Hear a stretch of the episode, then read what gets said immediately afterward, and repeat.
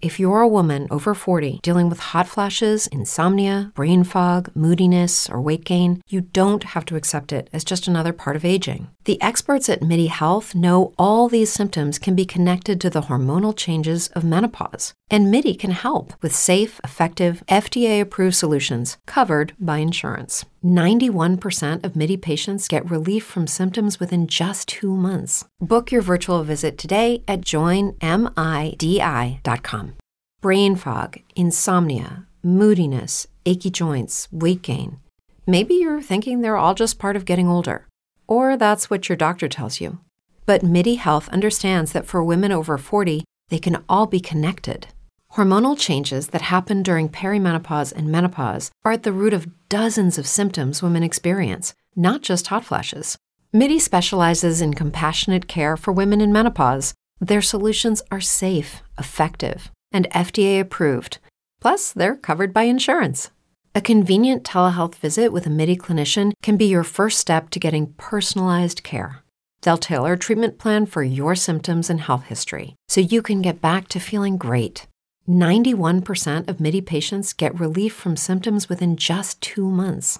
When your body changes, your care should too. Book your virtual visit today at joinmidi.com. That's joinmidi.com. 10:50 a.m. that we developed an app for all your Android devices. We're talking about your smartphone, your tablets, you name it. You have an Android format, you can take KCAA with you everywhere you go. We're talking about our audio stream, our video stream, and even our podcast. Go to kcaaexpress.com. That's kcaaexpress.com. kcaaexpress.com. If you're booking a cruise out of Galveston, we suggest you add a few days to your vacation and rent a Galveston Island beachfront home. Our fully furnished homes are equipped with central air, washer dryers, dishwashers, cable, wireless internet, and unlimited telephone service. Step off the lower deck of your beachfront vacation home and walk 50 feet to the tide line where you can fish for speckled trout, redfish, and whiting. Watch the pelicans and they'll show you where to cast your line. Enjoy horseback riding on the beach, jet skiing, deep sea fishing, dolphin tours, Schlitterbahn Water Park, and the famous Moody Gardens. Tour historical homes, art galleries, and antique shops, and enjoy Galveston's nightlife with award-winning restaurants and live music from jazz to rock and roll.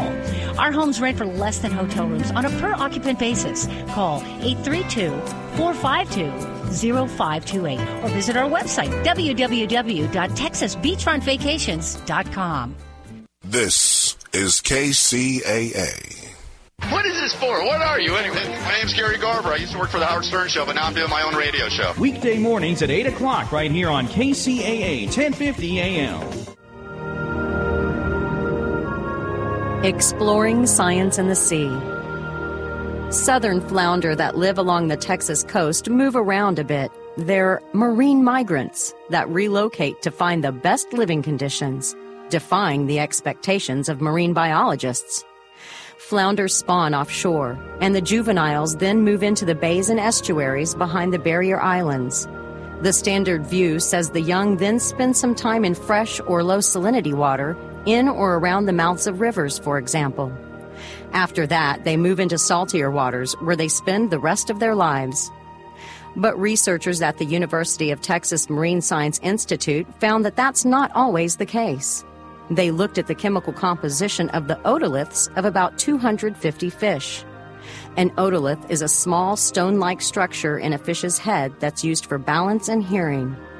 It adds a new layer every year with minerals taken from the water, so it's like a flight data recorder.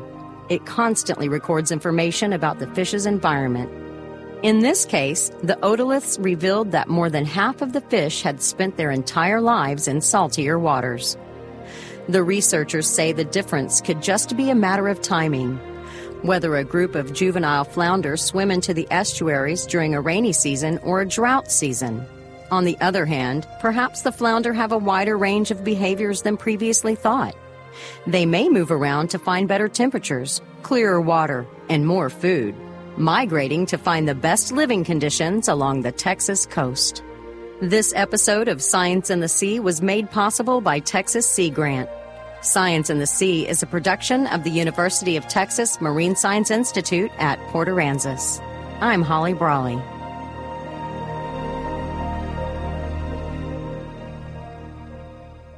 KCAA, where every day is a great day. KCAA, Loma Linda. KCAA Radio now joins the Sunday morning worship services of the Pruitt Baptist Church in Van, Texas, with Pastor David McNary. All right, if you have a Bible with you today, let me invite you to turn to the book of Proverbs, chapter 3. Proverbs, chapter 3. Today I to deal with the subject, the practice of serving God. The practice of serving God. And the reason that I believe the subject is important is because somehow in our culture we have come to the conclusion that to serve God simply means not to do anything really bad. in fact, we have reached that, that place in our society where we say as long as a person is not an evil person or not a murderer or, or, or not a, something else, we always describe it in some other way. As long as they're not doing that, they're got to be Christian. Well, let me tell you, tell you something. Not doing bad things doesn't mean you're a Christian, okay? You don't come, uh, you don't come into the family of God as a result of not being bad. You come into the family of God as a, re- as a result of your faith in Jesus Christ. Folks, I want to tell you something. We're going to talk about, about serving. We're going to talk about uh, the servant of God. Uh, the very word servant involves serving, and serving involves activity. serving involves action. The, the little poem says Shamgar had an ox goad, Rahab had a string, Gideon had a trumpet, and David had a sling. Samson had a jawbone, and Moses had a rod. Dorcas had a needle. All were used of God. Okay all were used of God. Folks, I want to tell you something. Every person in this place today can be used of God. You can be a servant of God. But serving involves action. Serving involves activity. Okay, I gave you the title a while ago, The Practice of Serving God. Practice is a, is a word that means doing. It requires activity not just standing around and waiting. There's a lot of people today who just think that all we've got to do is just stand around and wait for Jesus to come back. Let me tell you something. If you're just standing around and waiting, you're not doing the Lord's will. You say, well, wait a minute, preacher. I've already been saved. I've already accepted Christ. Yeah, but what about your family members? What about your neighbors? What about your friends, other people that you know? Don't they deserve an opportunity to go to heaven with you? Folks, even your enemies deserve the opportunity because Jesus died on the cross for their sins also. Now, I want you to look with me today uh, at Proverbs chapter 3. We're going to read verses 1 through 10, and it gives us some very practical instruction. Now, I think it's important for us to see there is instruction with promise. And sometimes that's important to us.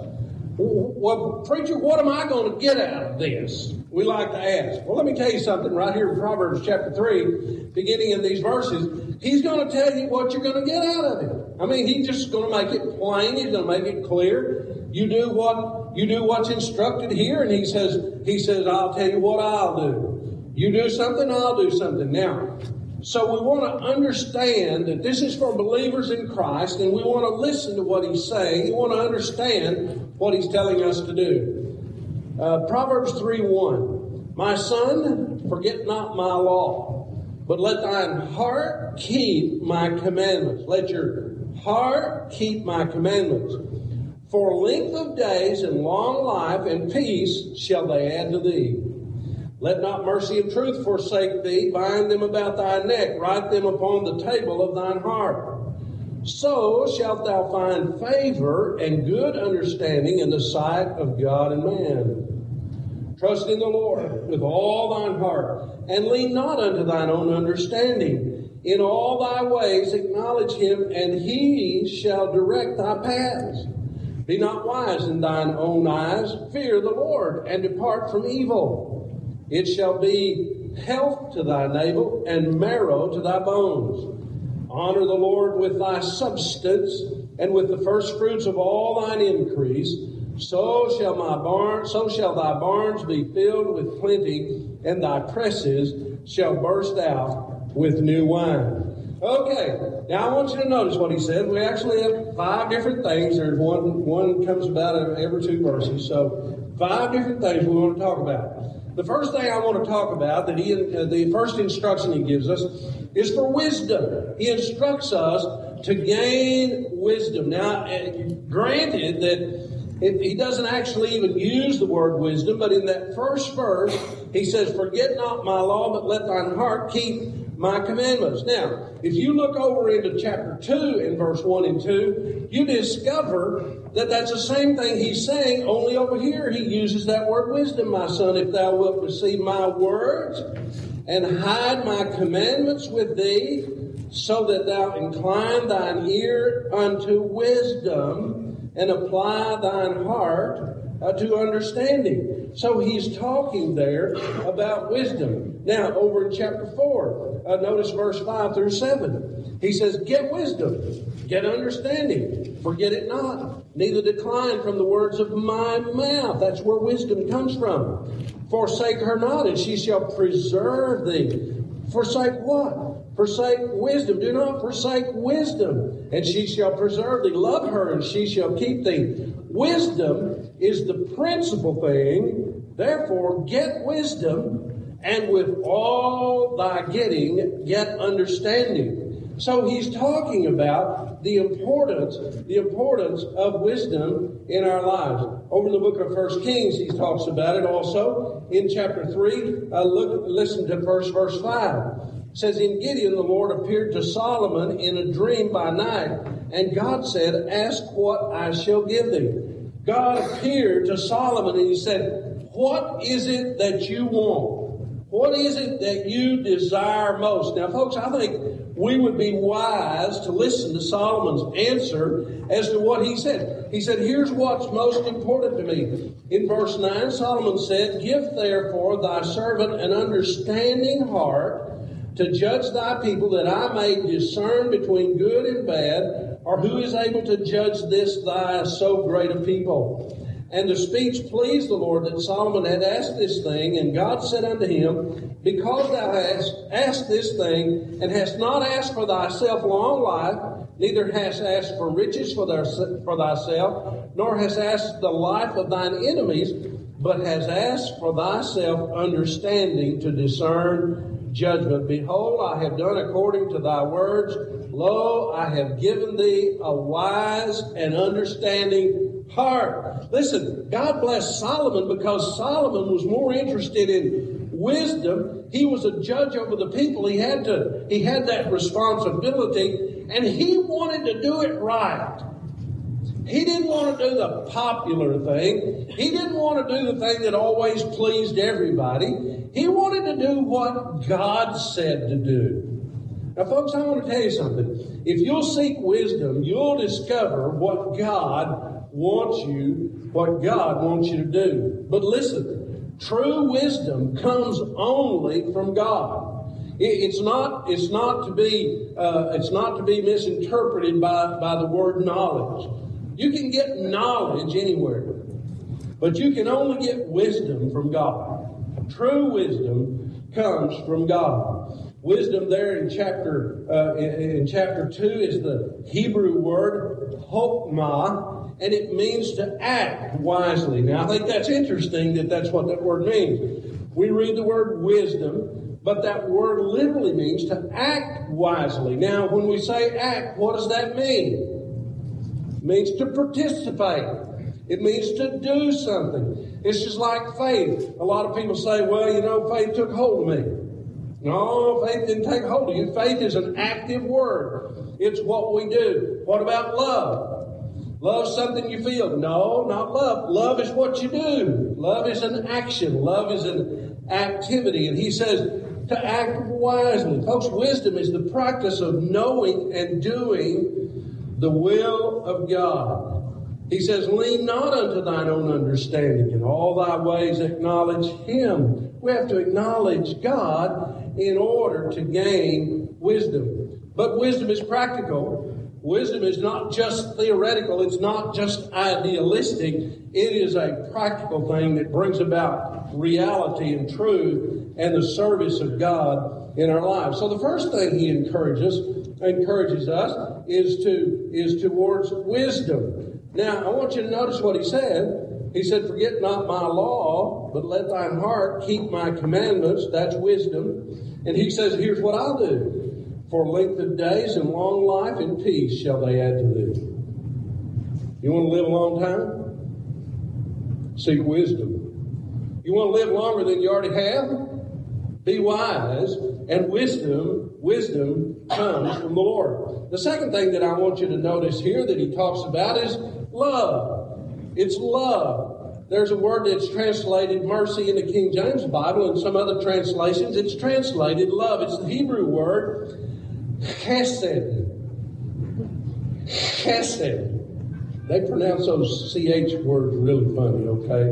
Uh, the Jewish people. I, I learned that from Dr. Al Reichman. So it's, it's the word chesed. And, and it's probably best translated in the English to the English word. Now listen to this loving kindness. Now, what does kindness require? It requires action. See? Loving kindness. It's loving kindness. It's love that's demonstrated. It's, it's true love in action. And the second word that we see is the word truth in another translation translated faithfulness. Faithfulness. The Hebrew word is emet. And it means stability. It means stability. Faithfulness. It means one who is who is true. And God wants us to be true to him. So shalt thou find favor and good understanding in the sight of God and man. He says, uh, trust, trust in the Lord. Trust in the Lord. So we need to understand that he is calling upon us. He is calling upon us to demonstrate a love of faithfully. Now, this word is used frequently in the Old Testament to speak of the faithfulness of God. So that's what he's asking for. He's asking for you to be true like he is true. Now, don't raise your hand, but who here could actually say that you're true like God is true? Okay, I'll give you that once in a while. once in a while, once in a while, we stumble upon something that happens in our lives that we are able to stand. It's true that some things change as we get older. But if you're a woman over 40 and you're dealing with insomnia, brain fog, moodiness, and weight gain, you don't have to accept it as just another part of aging. And with MIDI Health, you can get help and stop pushing through it alone. The experts at MIDI understand that all these symptoms can be connected to the hormonal changes that happen around menopause, and MIDI can help you feel more like yourself again. Many healthcare providers aren't trained to treat or even recognize menopause symptoms. MIDI clinicians are menopause experts they're dedicated to providing safe, effective, FDA approved solutions for dozens of hormonal symptoms, not just hot flashes. Most importantly, they're covered by insurance. 91% of MIDI patients get relief from symptoms within just two months. You deserve to feel great. Book your virtual visit today at joinmidi.com. That's joinmidi.com. What if you could have a career? where the opportunities are as vast as our nation, where it's not about mission statements, but a shared mission. At U.S. Customs and Border Protection, we go beyond to protect more than borders from ship to shore, air to ground. Cities to local communities, CBP agents and officers are keeping people safe. Join U.S. Customs and Border Protection and go beyond for something far greater than yourself. Learn more at cbp.gov/careers uh, truthfully and faithfully with the Lord. You see, to be faithful is to be true. Now, I, I, I want you to notice uh, how that first word, love, and that second word, faithfulness, go together. They're inseparable. When you really love someone, you are faithful to them. Isn't that true? You are true to them. You are faithful to them. You, you, those words are inseparable. They have to go They have to go together. Now, notice what he says. He said, So shalt thou find favor and good understanding in the sight, uh, excuse me, let not mercy, excuse me, verse 3, let not mercy and truth forsake thee, bind them about thy neck, write them upon the tables of thine heart. And he said, If you do that, you'll find favor and good understanding in the sight of God. And what else? And man. And man. You see, it'll be the kind of thing that causes people to respect you because you are concerned and compassionate and care about them. It's called loving kindness. Number three. Number three is faith. Notice beginning in verse 5. He says, Trust in the Lord with all thine heart, lean not unto thine own understanding. Trust in the Lord. To have trust means to have confidence. Bata means to feel safe and secure. It, expe- it, it expresses faith, a sense of well being, which results from knowing that there is no fine print to be overlooked. Amen. Listen, when you put your faith in God, there's not any fine print. I went to the grocery store this last week and I walked in. The drink machine over in the fellowship hall was almost out of drinks, and so I needed I needed some Pepsi Colas and I also needed some Mountain Dews for, for the children uh, just before they go home and go to bed. And I needed and I needed some Dr. Pepper. Well, I opened that flyer and that flyer said four 12 packs for $13.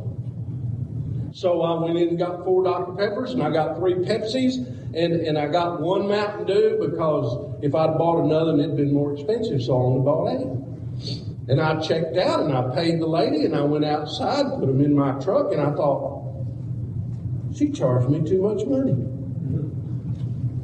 So I took my basket back in, had ulterior motive. I took my basket back in, and as I took my basket in, one of the managers was standing there, and I said, Hey, I thought the Dr. Peppers were supposed to be four for thirteen dollars. He said, Well, let me see. He reached down he picked up the flyer and he looked at it and he said, You're right, they are. Let me see your receipt. I handed him my receipt. He took it and he looked at it and he said, Oh, look here. You already bought four Pepsi products right here. And I said, Okay, there's four Dr. Peppers up here. And he opened the flyer up and he said, See right here?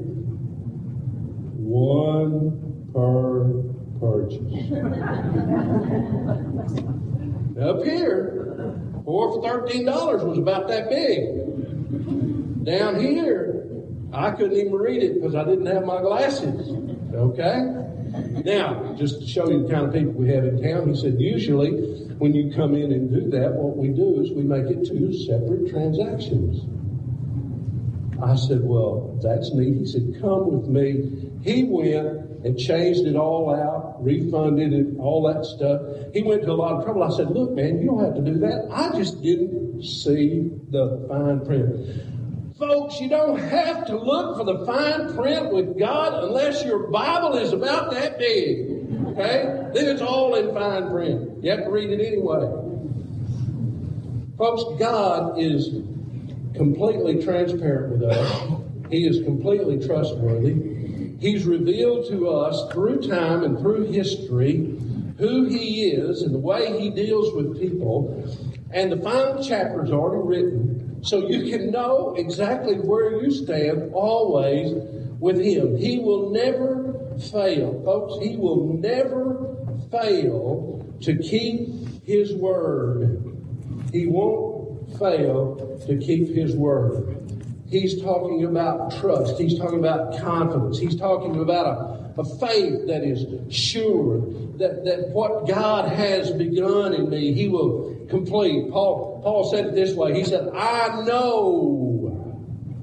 you hear me read this verse a lot. I love it. I know whom I have believed and am persuaded. That means you can't change my mind. And am persuaded of what? That he is able to keep.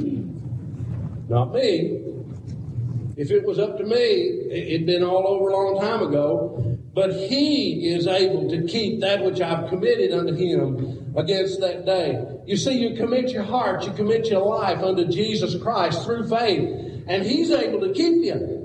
He's able to keep you. No one can steal you away. Nobody can take you away. There's not anything you can do to keep it from happening. He is able to keep you unto or against that day. Have faith. Trust Him. He is able in all ways. Acknowledge Him, and He uh, shall direct thy paths. That's what it says in verse 6. Now, I said that there is instruction with promise. Okay? Instruction with promise.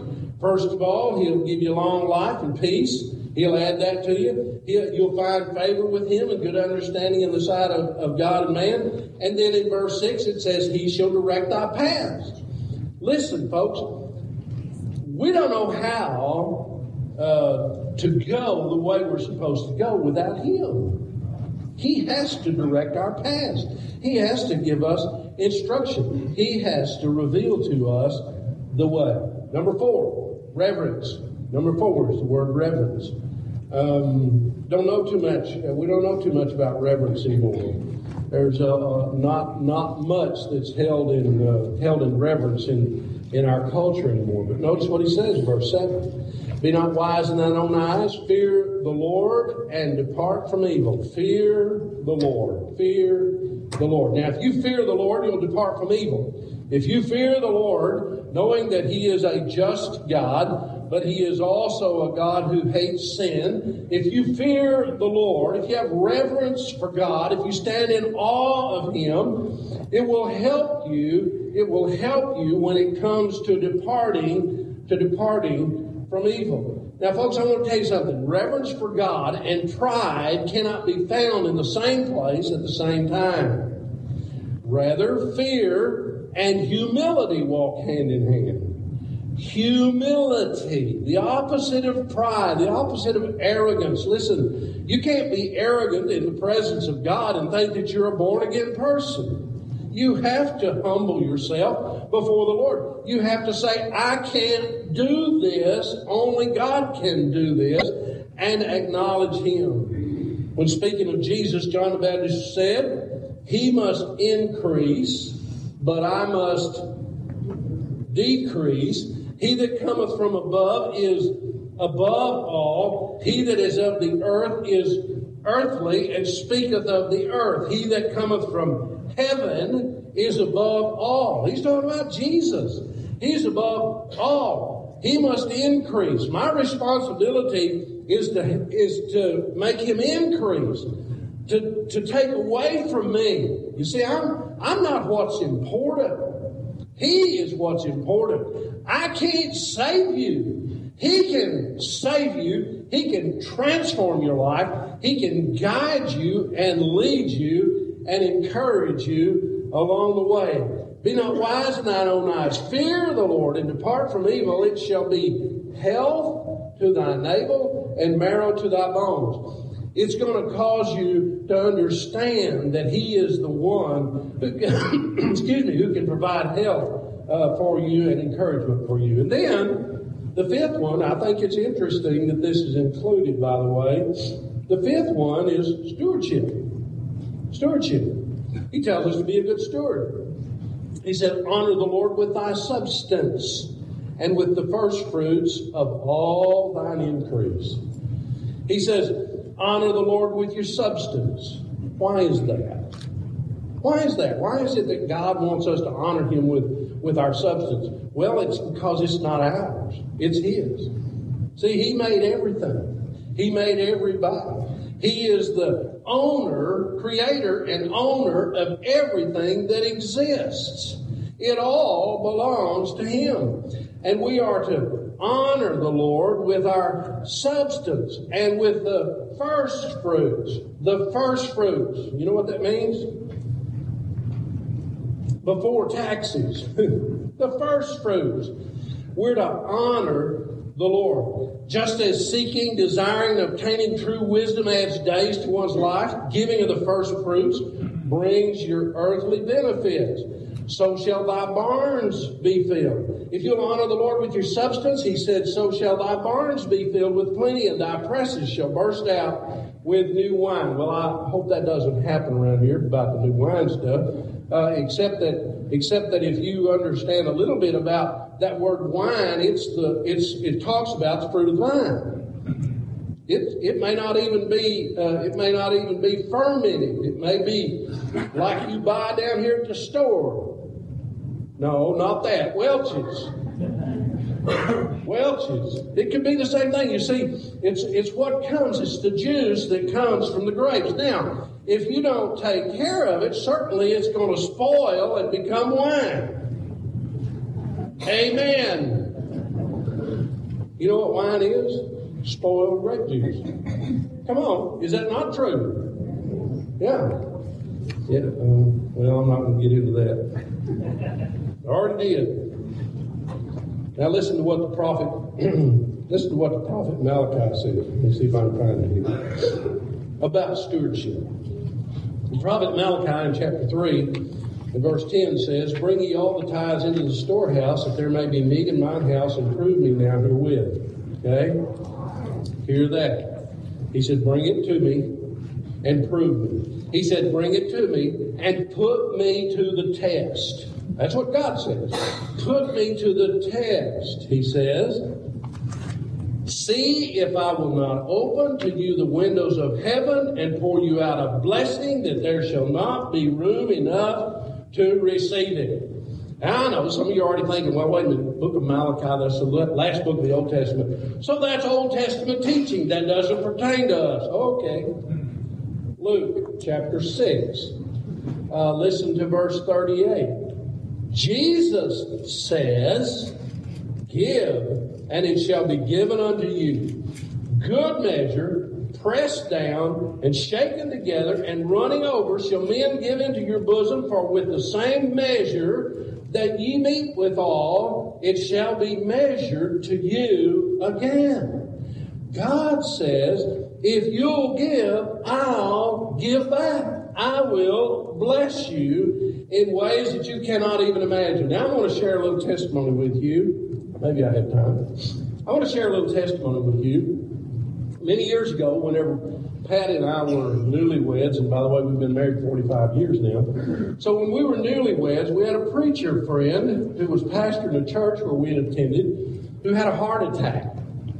Uh, it was a bad one. They took him to the hospital and and uh, and and all of the people gathered and they prayed. They prayed for Brother Smith. He he was having a hard time. At one point, the doctor came out and said, "I'm sorry. We've worked with him. We've done everything we can. I'm sorry. He's gone." well, now listen. I'll tell you what that does to believers. It causes believers to get down on their knees and pray harder. The doctor left the room. He went back in there, and in just a few minutes, he came back and said, "He's alive." He's alive. now he had died. His heart had quit beating. His heart had quit working, but he was alive. They hadn't done anything else to him. He just came back to life. Okay. Well, Pat and I, you were, you know how you are when you're newlyweds. You don't have anything. Okay. But but Brother Smith didn't have any insurance, and there was his wife, and so I, Pat and I talked about it, and I said, look we need to try to do something. I said, I got $25 in my wallet. I'm going to give it to her, and, and we'll just ask God to bless it. Well, let me tell you something. I gave her that money. Pat was standing there with me. And she looked at me and she said, I'm, I'm praying that God will restore this to you fourfold.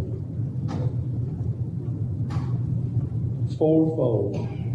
And I said, Well, thank you. You know, oh, you little faith. Well, thank you in the next couple of weeks from sources totally unexpected, didn't have to work for it, didn't have to go out and earn it or anything like that. God gave us $125. Folks, that was a lot of money back then. You know, the first church I took, my paycheck was $150 a week. Okay? That was a lot of money back then. It was very helpful to us.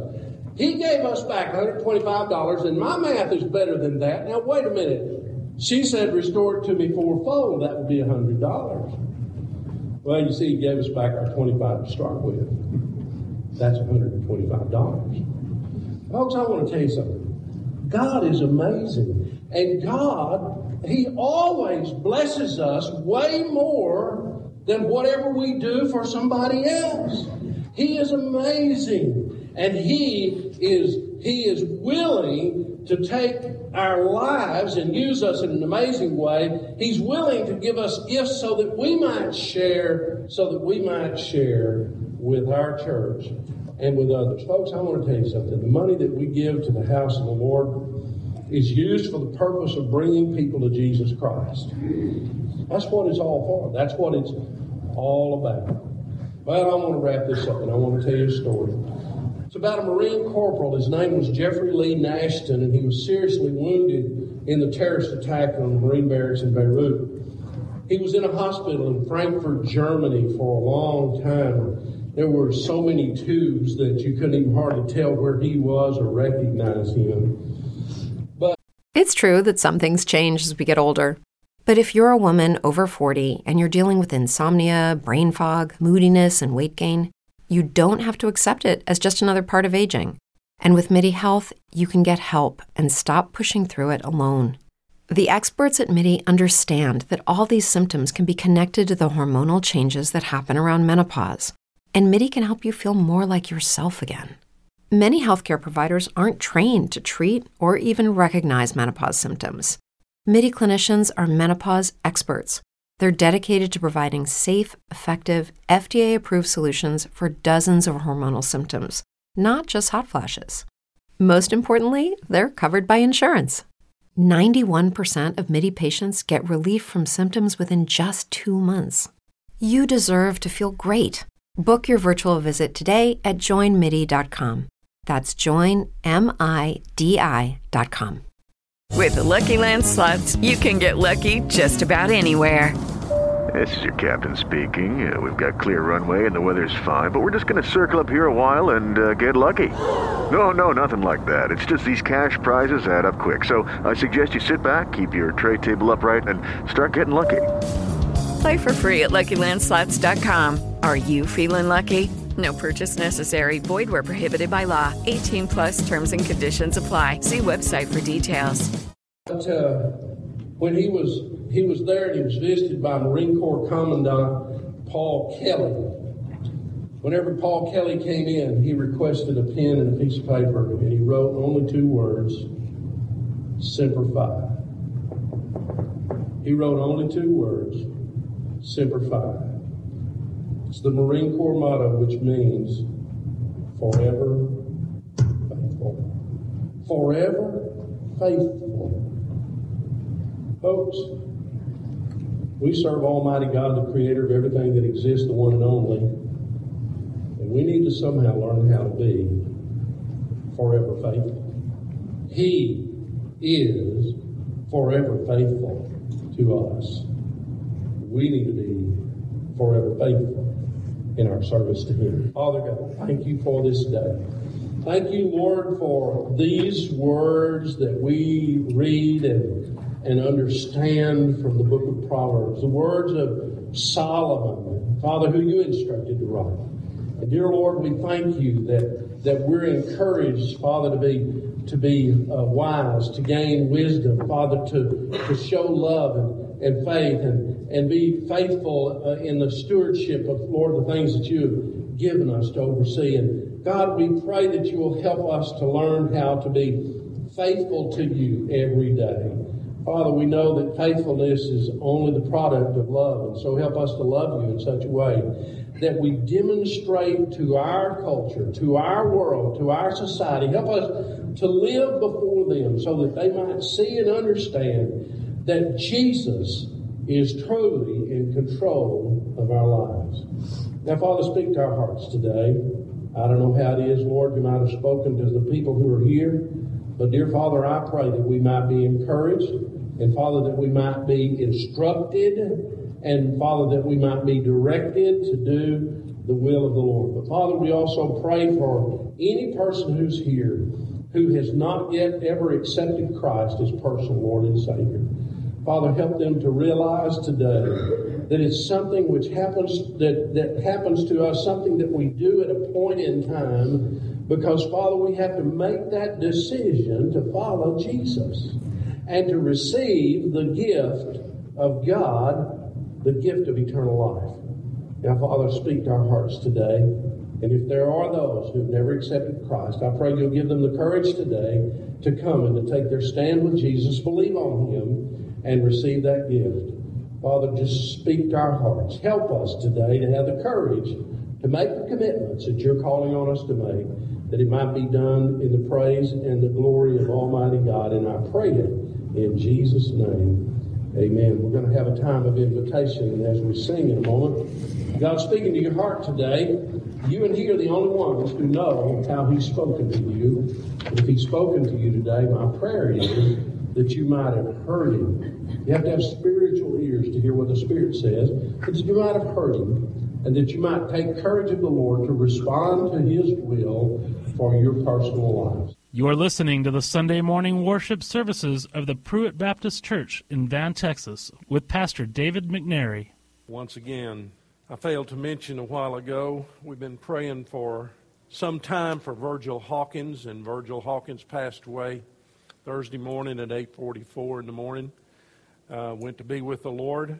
We don't uh, know any details about a memorial services yet. Have, you haven't heard anything, have you, Stacy? Okay, so we don't know anything yet. They will have a memorial service uh, at some point, and I'm sure it'll be held at Grace Bible Fellowship in Canton. That was his church. So I'll be sure and pray for his family in their time of loss. Okay. Turn in your Bibles with me, if you will, to 1 Peter chapter 2, verse 7 and 8. 1 Peter, well, we're going to read verse 6, part of verse 6 too, but uh, 1 Peter chapter 2, uh, we'll read verse 6 through 8 in just a moment. Uh, since we're going back in time, Brother Terry took us back to 1950. Um, I was born in 49. I don't remember about much about 1950. It's probably best. but back in time, at one point, uh, back in the 70s, I think it was in the 70s, uh, there was a statement that was made, and and everybody loved it and appreciated it. And it went like this God said it, I believe it, and that settles it.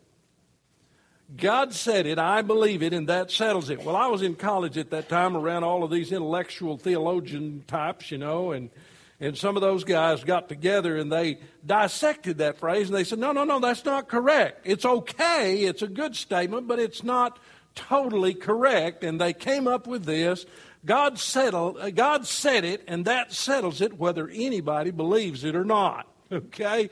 And that is so true. When God says it, it's the truth. And you can't change it with your disbelief, okay?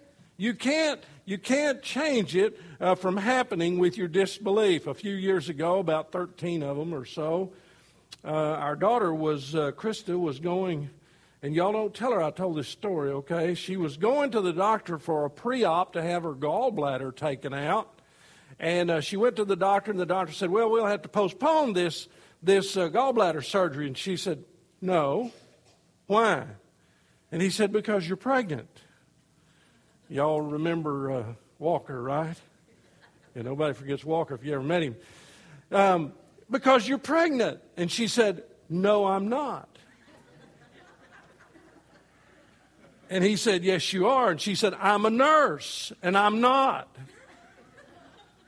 Now, for two weeks, she didn't tell anybody, okay?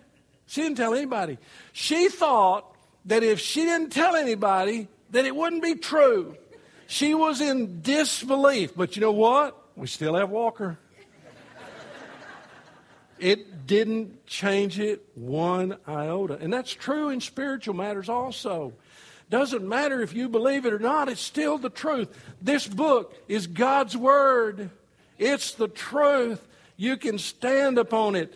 You can believe it. You don't, don't walk in unbelief or disbelief. Just take it all for what it says and apply it. Allow God's Spirit to apply it in your life and live and live by it. All right, First Peter uh, chapter 2, listen, beginning in verse 6. He says, Behold, I lay in Zion a chief cornerstone, elect, precious, and he that, listen, he that believeth on him shall not be confounded. Unto you, therefore, which believe, he is precious. But unto them which be disobedient, The stone which the builders disallowed, the same is made the head of the corner. He said, doesn't matter if they're disobedient or not, it's still true. And a stone of stumbling and a rock of offense, even to them which stumble at the word, being disobedient, whereunto also they were appointed. The New American Standard Bible there says, and to this doom they also were appointed. I want to speak to you today on the subject of the doom of disobedience. The doom of disobedience. There's a song that we sing. It says, uh, this verse says for us, for those who are obedient to the gospel, He is precious. So precious is Jesus, my Savior, my King. His praise all the day long with rapture I sing. To Him in my weakness, for strength I can cling, for He is so precious, for He is so precious to me. Listen, I praise Him because He appointed a place where someday through faith in His wonderful grace, I know I shall see Him, shall look on His face, for He is so precious to me. Chorus goes, for he is so precious to me. You can't say that too many times. For he is so precious to me. Tis heaven below, my Redeemer to know. Do you know him? not, not, not, not talking about knowing about him. I'm talking about a personal relationship. Do you know him? He says, uh, by his grace, through faith in his wonderful grace, I know I shall see him, shall look on his face for he is so precious to me. Tis heaven below, my Redeemer to know, for he is so precious to me. So, so for those who are believing in him, verse 6, he said he's a chief cornerstone, elect precious, and he that believeth on him shall not be confounded. For those who believe, he is precious. But for those who are disobedient, and, and, and what he's talking about is disobedience to the gospel. Disobedience to the gospel. Did you ever stop to think about the fact that if you don't believe what God says in His Word, that you're calling God a liar? He tells us it's His Word. Okay? It's God's Word. And if you don't believe it, you're saying, God, you're wrong. I don't think there's very many of us want to stand before God. You wouldn't want to be up on the mountain with old Moses the other day, and, and whenever the mountain was on a smoke and there was thunderings and earthquakes and all of that kind of stuff, you wouldn't want to be in there and said, God, I'm sorry, but you missed it, dude. That word doesn't even sound right in church, does it? kind of like chasing women, Brother Terry.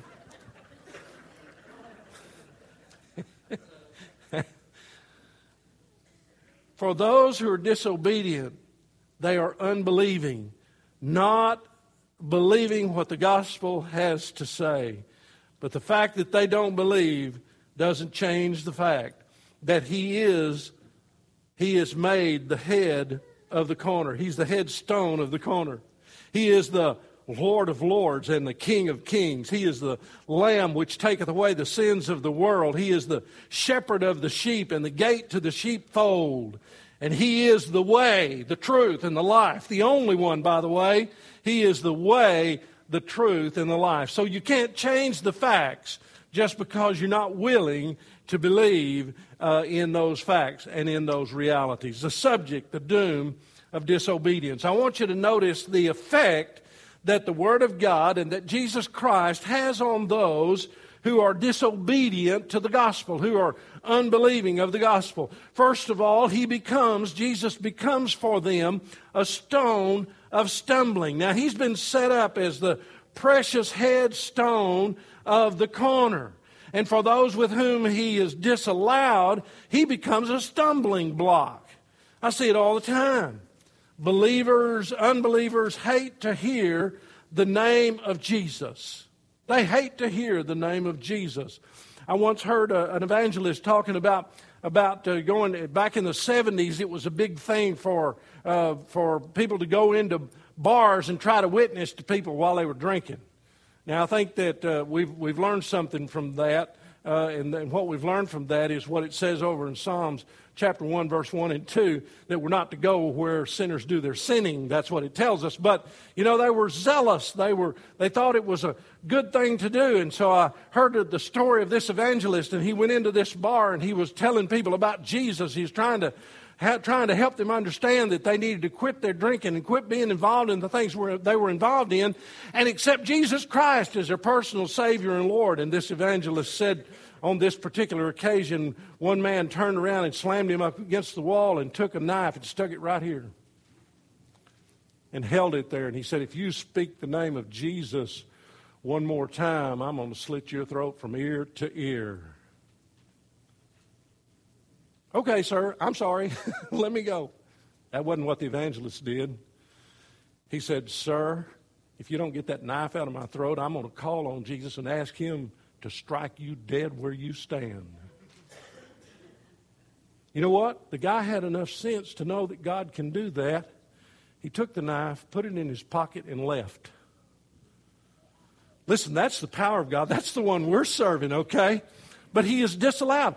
People don't want to hear you call the name of Jesus because at the name of Jesus, conviction comes in a person's life. Listen, Christianity is the religion of faith in Jesus Christ. Faith in Jesus Christ. But the more independent and self sufficient a person becomes, the more difficult it is for that person to recognize that they have a need have a need of Jesus Christ. You see, we don't we we have uh, we have this banner that we share. Uh, uh, unbelieving unbelieving people are, are are proud creatures, and their banner reads, "I'll do it my way," or their banner reads, "I'm a self-made man," or "I I got it by the sweat of my brow." you know. I, I, I always loved this one. I had a guy that I was talking to one time, and he said, Me and God got a deal worked out. And, and you know, that's all right as long as your deal that you have worked out with God is on His terms and not yours. You see, we want to bring God to us, we don't want to go to God. The truth is that the more you are on your own, the more that you do it by yourself, the less likely you are to ever call upon the name of the Lord Jesus and be born into the family into the family of God. That's the reason I think that Jesus said a rich man shall hardly enter into the kingdom of heaven. It's easier for a camel to go through the eye of a needle than for a rich man to enter into the kingdom of God. Matthew chapter 19, verse 23 and verse 24. What is he saying? That he doesn't like rich people? No, not at all. That's not what he's saying at all. What he's saying is that oftentimes when a person becomes wealthy, they become self dependent.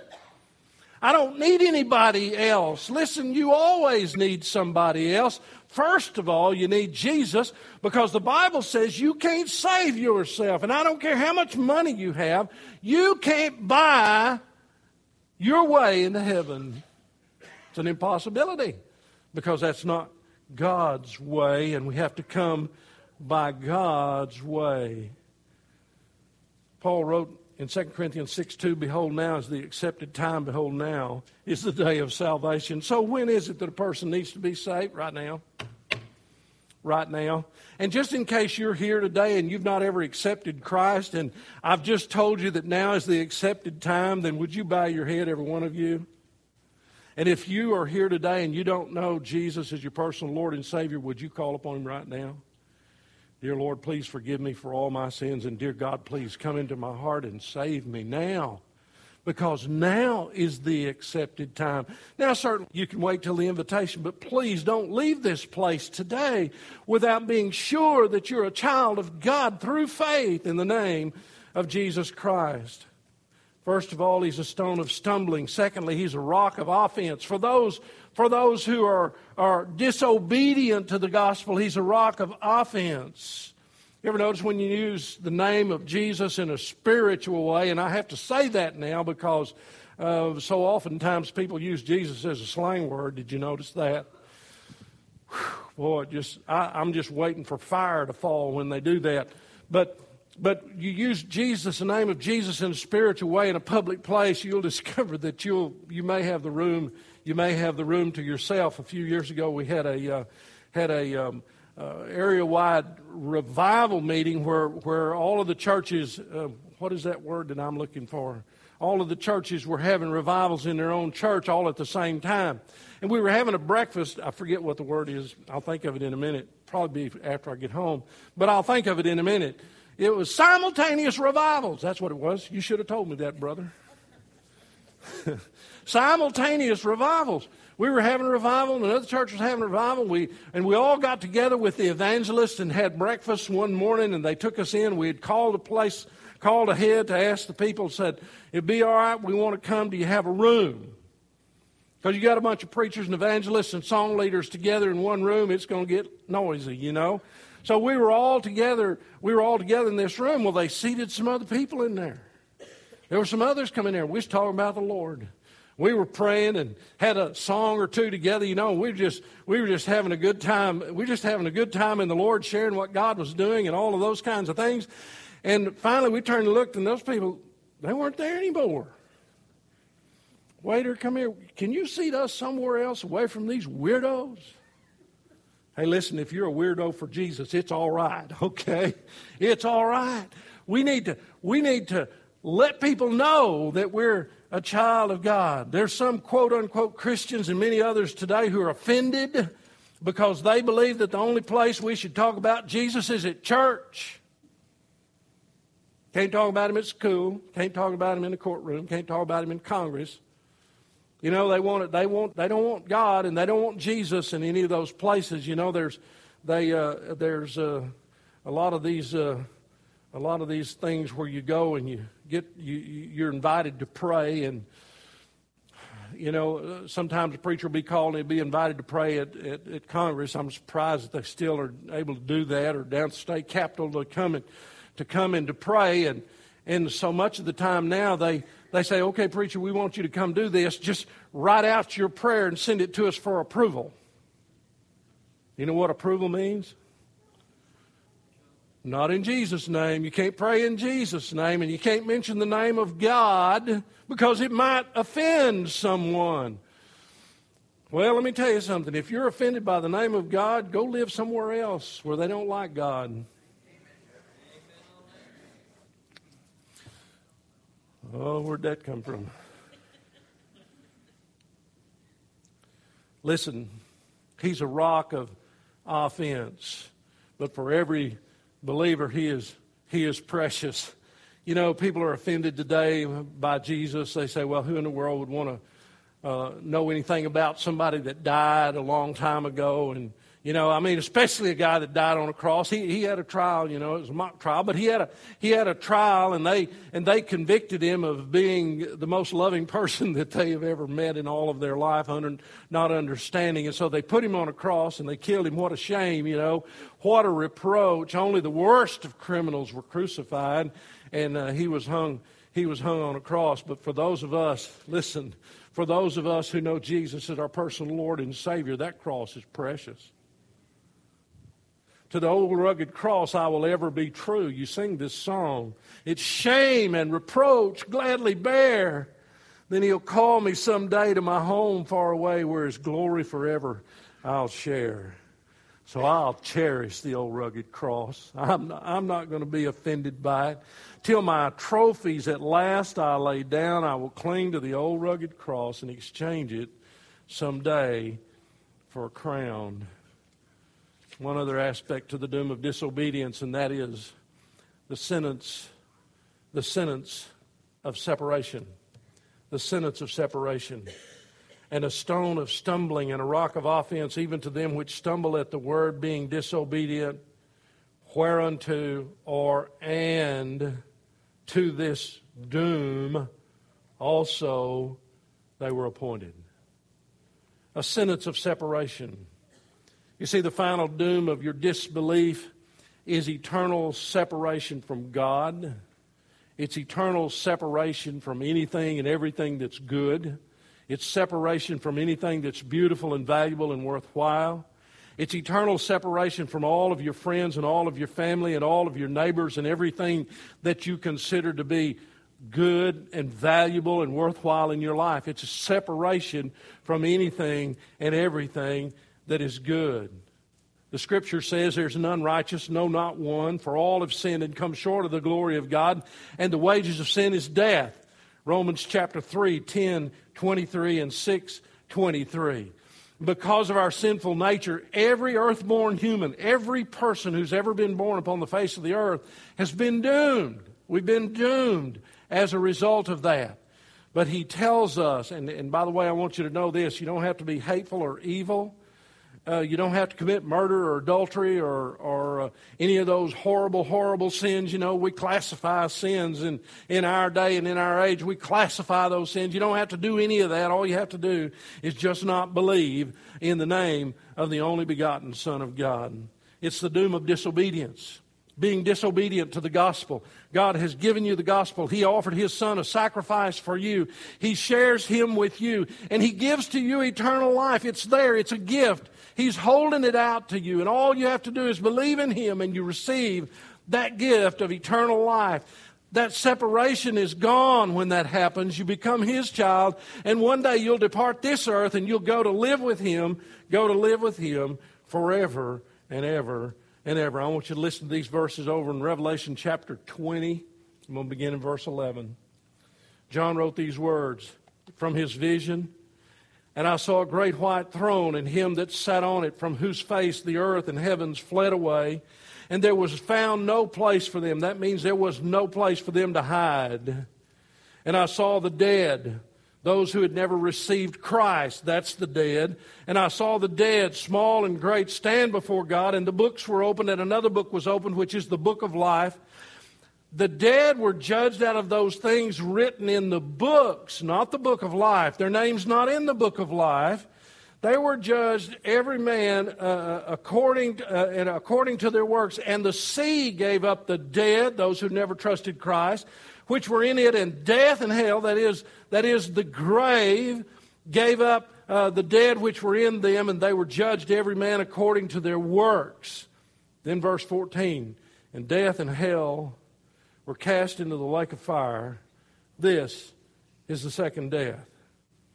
And whosoever was not found written in the book of life was cast into the lake of fire. That's the doom of disobedience. Don't disobey the gospel. Don't turn your back on a loving God who did all that he could do to make it as simple as possible for you to wind up in heaven with him forever and ever and ever. Amen. Father, thank you for the Word of God. And thank you, Lord, that it's always dependable. Thank you, Father, that we don't have to figure it out. You wrote it down for us. And thank you, Lord, that you made the gospel so simple that even a little child can hear, understand, and believe. Now, Father, speak to our hearts today. Father, if there's one person here today who is standing under the doom of disobedience, without faith. I pray that today would be the day that they would come to understand by the power of your Spirit revealed to them. Father, make them uncomfortable today so that, Father, they might be willing to turn loose of their past life, turn loose of their sin, and come to Jesus today. Oh, God, speak to our hearts right now. Challenge us as believers to be more like Jesus so that we might share him in a positive way with others.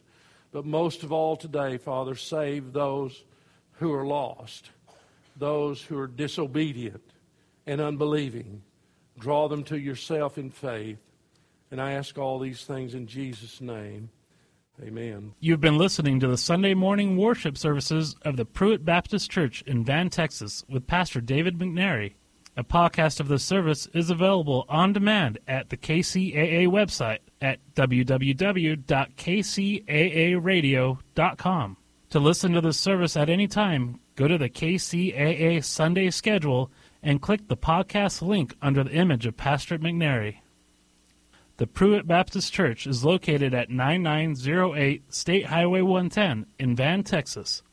The Sunday worship schedule includes Bible study at 9:45 a.m., morning worship at 11 a.m., and evening worship at 6 p.m. For more information about the Pruitt Baptist Church, visit their website at www.pruittbaptistchurch.com or call 903-963-7473.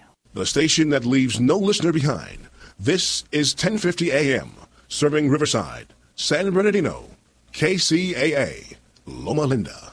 Chocolate, red velvet, or how about something exotic? Here's a look at the community calendar. I'm Di Rice. Inland Pacific Ballet will be performing at four different theaters across the Southland. There will be 10 opportunities to see Beauty and the Beast, so make sure you catch one of these breathtaking performances. Shows will begin April 25th and run through May 16th. Performances will be held in Claremont, Rancho Cucamonga, and Riverside. Find your show and pick your seats for Beauty and the Beast at ipballet.org. Group discounts are available, and that is a look at the KCAA community calendar. I'm Di Rice. When our water heater broke down last month, it was a nightmare. It took five hours for the plumber to show up, and he charged us a couple of hundred bucks just to come out. Then it cost another $1,800 to put in the new water heater. By the time it was all said and done, I felt like I'd been taken. But what else could I do? The smartest thing you can do is get a home warranty from American Residential Warranty. Their home warranties pay to repair or replace all your major appliances when they break, and they will break, and at the worst possible time. Call American Residential Warranty right now for free information on home warranties starting at just pennies a day. Don't wait for your refrigerator to stop running or your ceiling fans to stop turning. Call American Residential Warranty right now. Ask how you can save up to 50% on washer and dryer coverage. Just call 1 800 643 9406. That's 1 800 643 9406. Again, 1 800 643 9406. Call now. Do you have a broken window or rock chip on your vehicle that needs repair? Give us a call at HM Auto Glass 951 858 5190. HM Auto Glass is your locally owned and operated auto glass specialist, offering low cost and high quality auto glass repair and replacement. We also work with all major insurance companies and offer free mobile service. So call us 951 858 5190. That number again is 951 858 5190. There's a man named Dr. Wallach who is anything but your typical doctor. Both a veterinarian and naturopathic physician, Doc asks, why does the United States spend more money on healthcare by far and still rank 50th in health and longevity worldwide? He believes that people should empower themselves with a basic understanding of nutrition, taking charge of their life, and attain optimal health and longevity through nutrition, not by toxic prescription drugs leading to side effects. This is clearly a deadly recipe. The good news is Doc Wallach's message is resonating with an increasing number of Americans who are waking up to all the big government and big pharma manipulation of our healthcare system. I like what Doc Wallach is saying and doing to enlighten people about healthcare. Well said, Alex. Join the movement today. To purchase longevity products, go to www.kcaaradio.com. Click on the Buy Longevity image or call toll free 855 909 3047. That's 855 909 3047. Hi, this is Steve Sanchez, and you hear me every weekend on my show talk about the importance of a financial plan, planning for your retirement, planning for your children's college education fund. Unfortunately, most people don't realize that they need to set up a foundation before any good financial plan can come into place. That's where life insurance comes in. Now, most people think life insurance is just an expense, but it's not. It can be a way of life, a standard of living when someone, the breadwinner, is literally removed out of the picture because of a premature death. Look, I believe in it. I've got life insurance for my family, and I want you to find out how easy it is to get life insurance and even qualify through some new non-medical life insurance policies. Look, my friends at eFinancial can help you do this. They're standing by to give you your free life insurance quote today. Call 866-807-9961. 866 807 9961 for your free life insurance quote today. And don't forget to tell them Steve sent you. What have I learned so far? I've learned that there is no one path that's right for everyone. I've learned that without my high school diploma, I could only do so much. My options were limited. I found a free personalized learning program with Learn for Life that has a flexible schedule so I could keep my job while earning my high school diploma. I found a new career training opportunity that would jumpstart my future. What have I learned so far? I've learned that I can change my life. Are you 14 to 19 years old and looking for a free high school diploma program with flexible meeting times? This program allows you to keep your job or important family responsibilities while earning your high school diploma. If you've fallen behind on credits or dropped out of school completely, get back on track with free tutoring, a caring faculty, and one on one attention. For more information on how to reach your graduation goal, visit learnforlife.org. That's L E A R N, the number four, L I F E dot O R G. Or enroll today by calling 877. With the Lucky Land slots, you can get lucky just about anywhere. This is your captain speaking. Uh, we've got clear runway and the weather's fine, but we're just going to circle up here a while and uh, get lucky. No, no, nothing like that. It's just these cash prizes add up quick. So I suggest you sit back, keep your tray table upright, and start getting lucky. Play for free at LuckyLandSlots.com. Are you feeling lucky? No purchase necessary. Void where prohibited by law. 18 plus terms and conditions apply. See website for details. With the Lucky Land slots, you can get lucky just about anywhere. This is your captain speaking. Uh, we've got clear runway and the weather's fine, but we're just going to circle up here a while and uh, get lucky. No, no, nothing like that. It's just these cash prizes add up quick. So I suggest you sit back, keep your tray table upright, and start getting lucky. Play for free at LuckyLandSlots.com. Are you feeling lucky? No purchase necessary. Void where prohibited by law. 18 plus terms and conditions apply. See website for details.